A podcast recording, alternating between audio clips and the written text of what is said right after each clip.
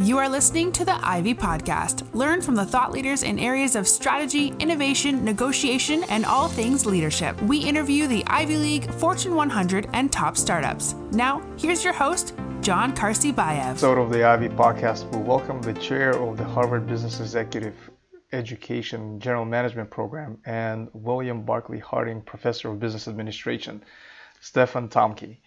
We're actually here in Stefan's office on the beautiful HBS campus. Um, Stefan, fall weather here is very beautiful. What's your favorite season here on campus? Yeah, I have two favorite seasons. You know, obviously the fall when you kind of see the leaf changing. You know, when they change to red and then fall. But what I really really like is end of April you know, when winter is over and everything is coming back, it's basically about rebirth. Right. It's, uh, you know, and we're outside and we're just blown away by, you know, things changing. Leaves are sort of growing back, things becoming green, the sun is shining. Uh, it's a fantastic time to be here. That's awesome. Yeah, I do recall that time when, you know, when I was finishing up the yeah. program here last May. Um, so so for those so you are not familiar, uh, Stefan, your teaching style is very unique, very high energy, fast pace. Uh, if you haven't experienced a lecture by Stefan, you're definitely missing out. Uh, so just to give you an idea, Stefan probably averages what 10,000 steps per lecture. Could, could be, you know, could be. Something it's like the, that. It's in the miles range. it's in the miles range, exactly. Stefan covers a lot of ground in uh, in each lecture hall, and it's a uh, you keep that energy of the entire room, you know, throughout the entire lecture, which was yeah. very impressive. Um, have you always had this style of teaching, or is that something that evolved over time? It evolved over time. You know, I, you know, when I first arrived at Harvard Business School in 1995, uh, you know, one of the first things, of course, that I wanted to become is a, a good teacher, because you know I heard a lot about all the great teaching around here, and so what I did is. Uh, I uh, decided to go and uh, sit in and listen to some of the greatest professors around here who have been here forever. And uh, so I go to the first one uh, and I take copious notes. I sit in the background and I'm writing, writing, writing, and I'm observing every step. And I observed how he turned in the middle of the class, what he does on the board, how he calls people, body language. I took pages and pages of notes. And when I walked out, I thought, I have the secret. I have the secret of how to become a really good teacher. But just to be sure, let me go to the second one that I picked and listen in. So I sit again and I take the notes and I see everything and I see some really strange things here because a lot of the things that I see that are very different than what I observed in the first one. And yet it was another amazing class. So I'm getting a little confused. So I said, just to be sure, let me go to a third one. So I go to a third one, observe again, and again, teacher does very different things. You know, the way calling, board techniques, and the, the body language, everything was kind of different. And again, I take lots of notes. And there were, of course, a few commonalities, but again, three great classes. They were all very unique. And I realized at that point is that it's all about authenticity you know, yes, there are some techniques that you can learn, and you know, and Harvard Business School is really great about teaching new teachers as well. But uh, it's also about bringing your own self into the classroom, your own self. So I worked on that really hard. So I want to have a unique style because that's what people remember, and uh, and it, it does come natural to me. So yeah. It, it definitely works. and I'm having fun. I, w- I want to keep students engaged. I mean, that's what it's all about. I think engagement is the most important thing when you teach because if you got someone in the classroom who's checking out, you know, who's maybe sitting in the back and checking, you know, phone or something like that, you lose them. You could be the, you could have the most amazing material, Nobel Prize winning material, but if they're not listening, if they're checking their phones or doing something else, you lost them. So my goal is into the classroom and, and not lose anybody. Everybody needs to be engaged. I think that's how you learn. Great. Um, so a lot of your research and writings have focused primarily on process economics and the management of the business experimentation. Mm-hmm. Um, where do you draw that inspiration for these teaching principles? Is that from your professional background, or yes. been an interest of yours? You know, I got I, I started to get interested in experimentation uh, when I was a graduate student at MIT.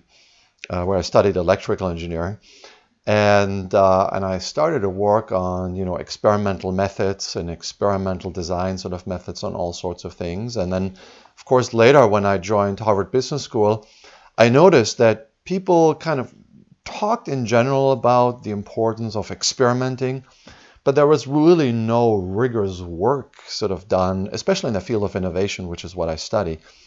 And so I ended up, you know, studying that and writing many articles on that and, and, like how to do it, how it changes the economics of innovating, how it changes the way you have to organize a company and so forth. And I just looked at everything. And but I did focus primarily on R&D and uh, and uh, product development sort of at the beginning, sort of taking more of an operations point of view, and that kind of broadened sort of over the years, and so that the 25 years or so that I've been here now.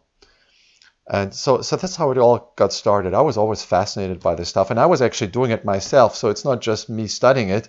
You know, I was running experiments uh, in engineering labs. You know, in semiconductor labs, I was designing process control algorithms and sorts of things. And so, so I was a practitioner of these kinds of things, but in a sort of fairly narrow context. Mm-hmm. So you touched upon briefly about your past experience, your prior life to teaching. Yeah. As a as a is it mechanical engineer or what, what kind of engineer were you? Electrical. Electrical engineer. Yeah, yeah. By McKinsey. conviction. uh, so you were you were with McKinsey for some time, and yeah. then you transitioned into teaching um, here at Harvard. Can you talk a little bit more as far as how did that transition happen, and what was really the the drive behind going from that you know practitioner side to now uh, you know the teacher of those principles. Yeah i'm i'm a bit kind of a strange faculty member here because because uh, so so I came out of uh, electrical engineering and you know how does an electrical engineer end up at a business school and how can you actually apply the kinds of things that you do there in a business school setting? And i must give harvard business school a lot of credit for that because at the time i think they were looking for people who are coming from different fields. And i think they understood at the time that if you really want to understand product development which is sort of what i was focusing on product as in product development i think it really helps to understand sort of how engineers think how engineers work and and so forth. And so so my research and my experience in that field helped a lot. Now you mentioned I was also at McKinsey, which also was a great learning experience. And in fact, uh, how I ended up here is a long, long story. It goes way beyond your podcast, maybe another book. but uh, uh, but it, it's usually a combination of many things. It's a combination of luck, for sure. Mm-hmm. It's a combination of having great mentors. I had a I had an amazing mentor, you know, my my PhD advisor at MIT, who kind of put me in the right direction. You know, I was a young person back then. you know, I was in my late 20s when I decided to make that move, and and then uh, also a process of discovery. Uh, I think we have to kind of acknowledge that, quite honestly, sometimes we don't know how things kind of work out, and the way kind of to find yourself, to find the things that really drive you, to find your passions, is you have to be willing to discover things. Things have to re- reveal themselves to you and so that that was what about. So I, I, I absolutely didn't want to become an academic at the time, and I had these vigorous debates with my advisor, who told me I should at least try it. But I was willing, kind of, to go on this journey of discovery. And when I got a job offer here, I joined here and just wanted to see what it's like. And and I quickly realized that I love it.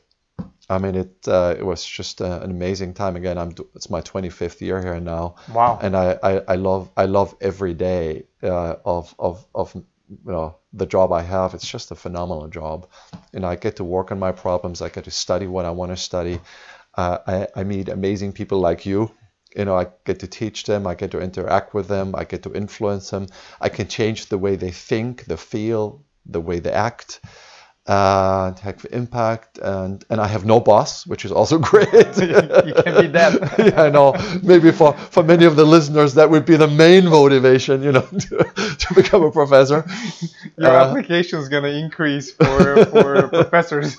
Exactly. And it's just been a remarkable time and uh, again I haven't had a boring day here so. Yeah, I can uh, relate, and I can I can definitely tell by at least your teaching style that definitely resonates. Yeah with how much you enjoy that. Um, so just going back a little bit in terms of um, as you focus on customer experience design, innovation strategy, and organizational change mm-hmm. in your teaching, um, are these principles serve as the underlying elements of your new book, The Experimentation Works? Can yes. you maybe tell us a little bit more about that and maybe an example or two from the actual uh, cases that are covered? So, yeah we live in an exciting time right now. I mean, really an amazing time.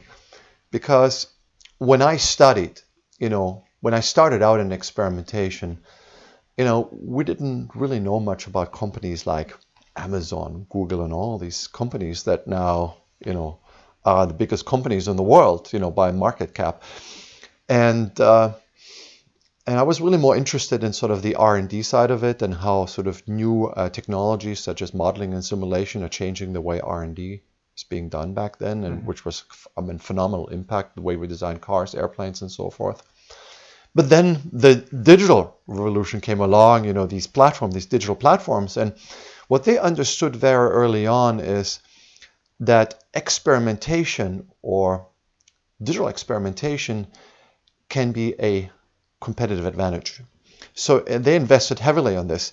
Uh, I, I, invite anybody to go back and actually sort of uh, read Jeff Bezos' annual letters to the shareholders, you know, and he writes it himself every year. And he's been talking about experimentation almost from day one. He recognized this early on that this is really important.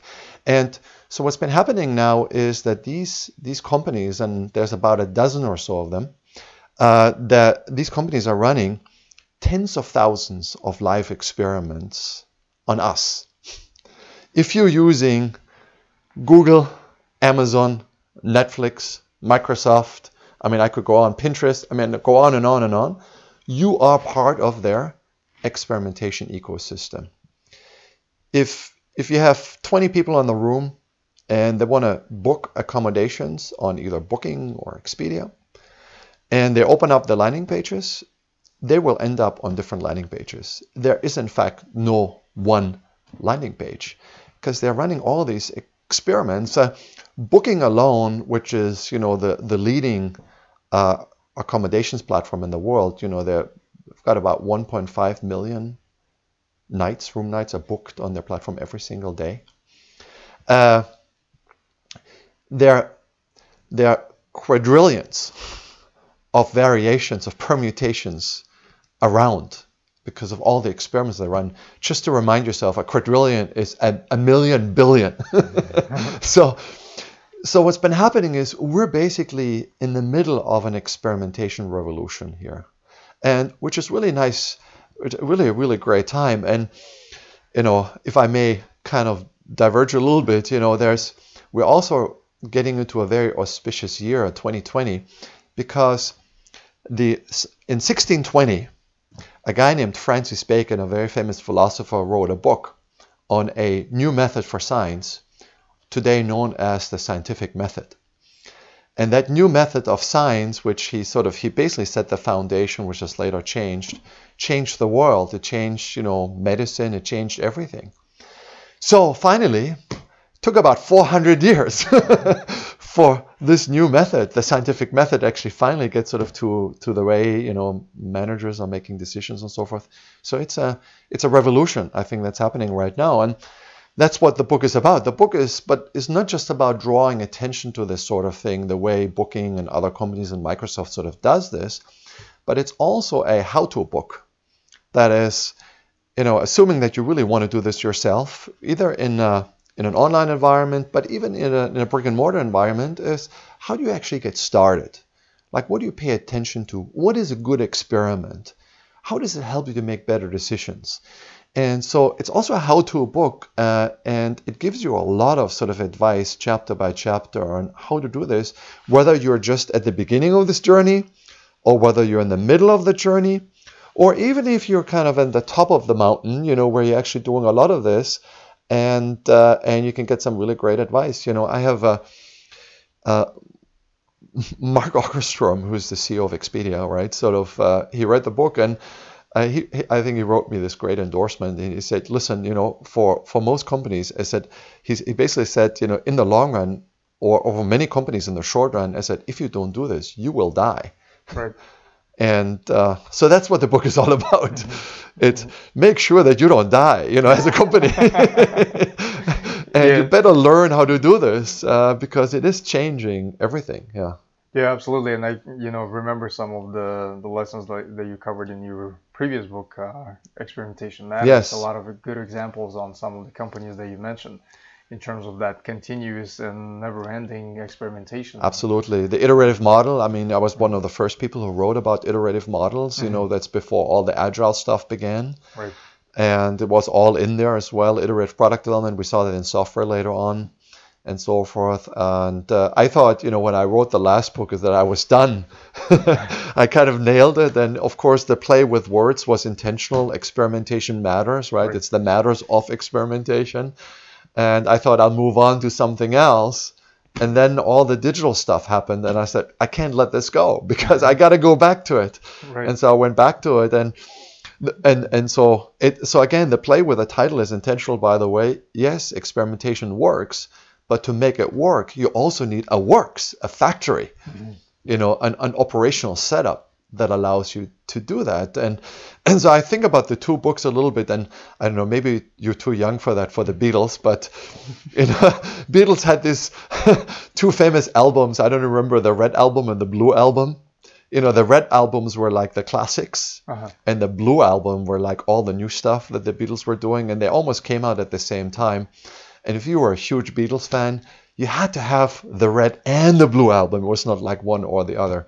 So I think about it. I'm not saying that I sing like the Beatles or anything like this, uh-huh. but I think about the two books a little bit like the red album and the blue album. The red album is kind of more the classical stuff in the engineering field, and the blue album is a little bit like all the digital stuff that's happening right now. Oh, okay. Yeah, that's an interesting uh, contrast right there and you know I can relate to a lot of these um, lessons that you cover in the at least in the experimentation matter because yeah. being in information technology myself, software yeah, yeah. development, that's as you know that agile iterations and a lot of the you know the Kaizen methodologies. It's all about iter- iterating. It's all about exper- mm-hmm. experimentation. Mm-hmm. It's all about prototyping. Mm-hmm. Um, and I know both you and I share the common uh, passion for watches as well. Oh yes, and for sure. I do that as a hobby, but it's um, as far as in uh, watchmaking, you know, that's I yeah, think yeah. that's what it's all about. All about yeah. prototyping, all about experimentation. It's experiments. Experiments are, are hugely important, and I. I'm always surprised, quite honestly. I mean, I go to a lot of company meetings and I sit through a lot of presentations, and and I, am often surprised they, that some companies just don't do this more, more of it, or that they make decisions, you know, uh, by by intuition, by you know hierarchy, and all these kinds of things, you know. But uh, why don't they just run the bloody experiment? Right. why don't they just test it? Because the test would have revealed, you know, some of the problems that you're having. It could have revealed some better alternatives and all that. And uh, and imagine now if you could do this at scale now, I'm not talking about five of these things or ten of those things. You know, imagine. So, one of the things which uh, which is also really interesting is when I you know when I studied this, especially sort of in the digital domain, you know, what we found is that there's a kind of a constant that runs throughout a lot of these companies, and they all tell me that you know, when they're running a lot of experiments, their batting average tends to be something like 10, 15%. That means, you know, 10 to 15% of the things that they run, maybe sometimes it's slightly higher, but that's around sort of the ballpark of the things that they test, the ideas, hypotheses that they test, actually work. Uh, that means, you know, they give you some lift, uh, you know, or some change in a KPI that you care about, and the rest either has no impact or has impact in the opposite direction of what you sort of expect. Mm-hmm. So the yield is actually pretty low if you're only running 10 of these things a year and you've got a yield of maybe 10%, you may get one. And if you're unlucky, you get nothing out of sort of the whole experimentation program. So what ends up happening is people in these kinds of setups are kind of afraid to fail, so they don't take risks because you know at the end of the day, someone is going to ask them, "So you're doing all these experiments, so what what do you have to show for?" Right. And so they're going to play it safe. They're not going to run very risky things and all that. But imagine now that you're running 10,000 of these things and your batting average is say 10 15%, you still have 1,000 to 1,500 experiments that work. And uh, that can have a huge impact on your business. And you're not really worried about taking too much risk or failing and all this. That all goes away when you're starting to scale. And what's also interesting is when you think about innovation, we always think about innovation uh, as breakthroughs, you know, disruptions and all these kinds of things. But the reality is in innovation is that most of innovations are incremental. And what has changed here in this sort of setup that we have here is uh, our thinking about innovation, because in the past we thought, you know, incremental innovations are associated with incremental performance changes. But in this world, that's not, not true either. It Turns out that some tiny changes, you know, even a 1% or 2% improvement can have a massive impact on revenue because if you take that 1 or 2% and let's say you you, you, you multiply it, you know, booking gets close to 500 million people visitors per month traffic. So if you multiply that by a few hundred million, scale it instantly, you got a massive impact on revenue. Mm-hmm. And so uh, so this, this is the way to go. Uh, there's right. a, yeah, go ahead. absolutely. No, I was just going to add something to that, that, you know, a lot of that has to do with the company culture itself. Oh, yes. You yeah. promote that. There's some companies that, um, you know, the local to my market in South Florida, like Ultimate Software, ChenMed, uh, Broward Health, Assurance, they actually promote that type of innovation within where they even allow – they go as far as allowing their employees to work a certain amount of hours or percentage of their time on the projects that they are very passionate about. And I think that's really cool to allow not only work on your core product that you, you know, your main responsibility, mm-hmm. but also make that investment to allow you people to work on something that they're really passionate about. I so, think that can translate to a lot of Absolutely. So I'm going to let you in on a little secret here. If you look at a company like we talked about Booking, for example, and I'm sure many of the listeners have used Booking. Uh, what is amazing at Booking is that anybody at Booking can launch a life, ex- life experiment on millions of visitors without management permission. They can just launch it. And that's pretty radical. Because if you could, if you think about it, you know, Booking makes on average, I mean, they're their their uh, their gross profit per transaction is 15%. So out of every booking that you make, you know they get to keep 15%. So you can imagine that if someone launches something pretty crazy or that kind of you know, results in traffic to go down or in customers being discouraged and all this, I mean you could have a massive impact on profits very quickly. But for them, it's the only way to get to the scale. Because if you think about it, I mean, think about the numbers. You know, if if you know, if, if you if you want to run that many if you want to launch 100 new experiments per day, you can't have someone sitting there and says this goes, this doesn't go, this goes. You can't have a committee sitting there and trying to figure out sort of what goes and what doesn't go because you you, you know if you do that, you things will kind of the scale will quickly go down. So you have to. So what we found, or what and what the book is in, in part also about, is is try to create a culture for experimentation it's uh, and uh, what I found when I looked at it, yes, the tools are great. And, You know, tools can do sort of amazing things and so forth. But you know, nowadays anybody can get the tools. Uh, just have to buy them, pay for them, and you know, learn some basics and so forth. But creating a culture that allows you to do this at scale, that is actually the big challenge. So it that means you know uh, it means a number of things. First of all, it means democratizing experimentation, basically allowing people to uh, to launch their own experiments live on on on customers on users. It requires total transparency, so they're not they're, you cannot allow them to hide things. So they have to also show what they're doing to everybody. It requires creating a community that gives feedback. Booking also has another rule that anybody at Booking can stop any experiment that somebody else launched. Uh, even though they rarely do, they call it the nuclear option. and uh, it also requires uh, that uh, you, you have to follow the data. You know, you have to, the, the, the data basically has to trump uh, opinions. Right. Uh, it requires hiring curious people, people who are willing to challenge, willing to question, rather than kind of just hiring people who fall in line. So there's a, there, there are a lot of elements that you have to pay attention to. It also requires a very different leadership style.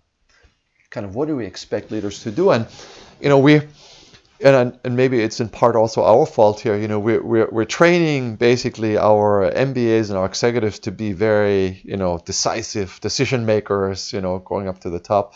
The reality is, you know, in the digital world, there are so many decisions to be made, and we don't know what works and doesn't work. And so it also requires for a leader to kind of go into a meeting and, and start the meeting by saying, guys, I don't know. willing to admit that I just don't know what the right decision is. I just don't know what's going to happen. So so the question is, how do we generate the right data? You know, actually, sort of to tell us that it requires leaders to go into the room and also uh, ask for the experiments. You know, let's not make a decision unless we have an experiment. It requires uh, leaders to to to to give people a vision, a, a grand challenge of what they're optimizing, so they know what they're after. And finally, it also requires leaders to live by the same rules. You can't ask someone in your organization to do something that you're not willing to follow. So that means, you know, sometimes when the data says you're wrong, you have to admit that you're wrong. And that's hard for someone, you know, who's uh, who's the boss. right. As far as the boss, that's uh, you know Richard Feynman, right? Mm-hmm. Uh, uh late physicist, no Nobel Prizing physicist, was at Caltech, one of the smartest person of the 20th century. And uh, he had this great line sort of uh, when he talked, he, actually he talked about the scientific method, the experimental method actually in science, but I think it equally applies to management. And, uh, and he said it, it, it doesn't matter how beautiful your theory is. It doesn't matter how smart you are. And I'll add my own stuff now. It doesn't matter where you're on the hierarchy. It doesn't matter how beautiful your PowerPoints are. It doesn't matter how persuasive you are. Uh, if the experiments, if the experiment doesn't work, with the experiments, which is you're wrong. you know, so that's the that's the hallmark of the scientific method. It's the mm. humble experiment. Yeah, absolutely. And if you can't replicate it, if you're a scientist and you're running something, you can make the claims. If somebody else cannot replicate the experiment, you're wrong. Right. And that's the ultimate test. And the question is, do you want to have that test before you launch the product? Before you go out and make a big decision? Because at the end of the day, at some point, the market is going to tell you right. what the right answer is, whether you want it or not. Absolutely. And you want to get that answer before you've sunk a few hundred million dollars into it. yeah, so uh, th- there you go. There's some free advice and uh, for all of you listeners out there, and hopefully everyone's taking notes. um, so, Stefan, in some of the closing remarks, you uh, you you're an author of books. You you've you have a lot of publications, a lot of articles. You read a lot. Um, what are some of the books that you always recommend to others, and why? Except so, for yours, of course. yes, get my book. but uh, uh, I think there there's I, I want to single out. I mean, of course, there are many books come out, but I think uh, I want to single out one book uh, which I thought was very intriguing, and it's a book that you actually probably want to read multiple times. It's Thinking Fast, Thinking Slow from Daniel Kahneman. It's uh, it's an amazing book because he talks about sort of how people think, how people make decisions. You know, it's a lot of psychology. You know, there's a field called behavioral economics and so forth. And it's a it, it's an amazing book. I mean, Daniel Kahneman got a Nobel Prize for his work, of course, but but what he did is he you know so he's got a, lot of evidence too. So this is not someone. There's a lot of books nowadays where people kind of just write about their opinions, what they think seems to be true. No, it's like what he writes about is all evidence based. And he spent his whole life basically sort of studying sort of uh, the way people make decisions and the psychology that's kind of behind it. And it is a profound book. And, and it's written for, for not just an academic reader, it's written for someone who's actually trying to do this. We had, I had an experience, I was working with, um, with a semiconductor company and we had sort of the equivalent of a book club. So we would actually recommend a book uh, every, you know, three to six months, and all the executives have to read it, and then we would get together and we discuss the ideas on the book and how the ideas can be applied to what they do, how and to everything to marketing, R and D, you know, executives, how they make decisions, and all that sort of thing. When we picked that book, what we did is what we found is we went through a chapter by chapter. Every chapter sort of itself was worth gold. and it had profound sort of insights that affected, I think, everything that the company did. So this was actually the only book I think that we took and and ran through like the whole year. And people kind of read it and went back to it over and over again. And uh, so it's not a book that you're going to read on a flight from from Boston to New York City. Uh, you know, it's uh, but and you can do it just chapter by chapter and lay it down and think about it and and then you probably want to reread it at some point as well. But that's a book that it's i have i have on both bookshelves here in my office in my home office. And i yeah. go i go back to it frequently. Yeah yeah that's definitely a yeah. really good recommendation. I i read it i read it once and you know i i thought i'm gonna finish that relatively quick skipping some stuff but no, then no you're absolutely right as far as having yeah, yeah. you know to go back and yeah, revisit a lot of the readings because when I went through it, I'm like, wow, there's a lot of thinking fast and slow, yeah, yeah, and sort of thinking about. So you also learn a lot about yourself.